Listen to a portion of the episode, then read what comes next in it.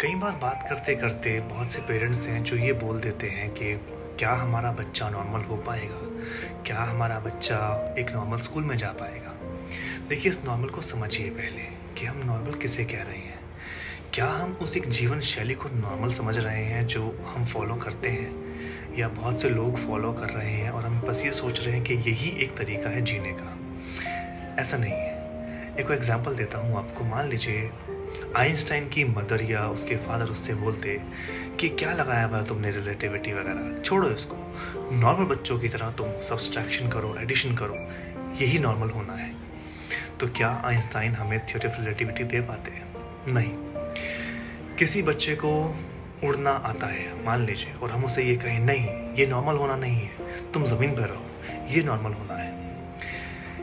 बच्चे की capacity develop कीजिए। जब हम बच्चों को देखें तो सिर्फ़ ये मत सोचिए कि उनमें क्या चीज़ें नहीं हैं। उनमें ये देखें कि कौन सी कौन सी चीज़ें हैं कौन सी कौन सी कैपेसिटीज़ कैपेबिलिटीज़ हैं जो आप डेवलप कर सकते हैं। ऐसे में अगर मैं बात करूँ अब एक नॉर्मल पेरेंट की तो ये पता लगने के बाद कि बच्चा ऑटिस्टिक है नॉर्मल पेरेंट स्ट्रेस में जाएगा डिप्रेस हो जाएगा, परेशान रहेगा। वेल मैं ऐसा कुछ नहीं कर रहा तो क्या मैं नॉर्मल हूँ?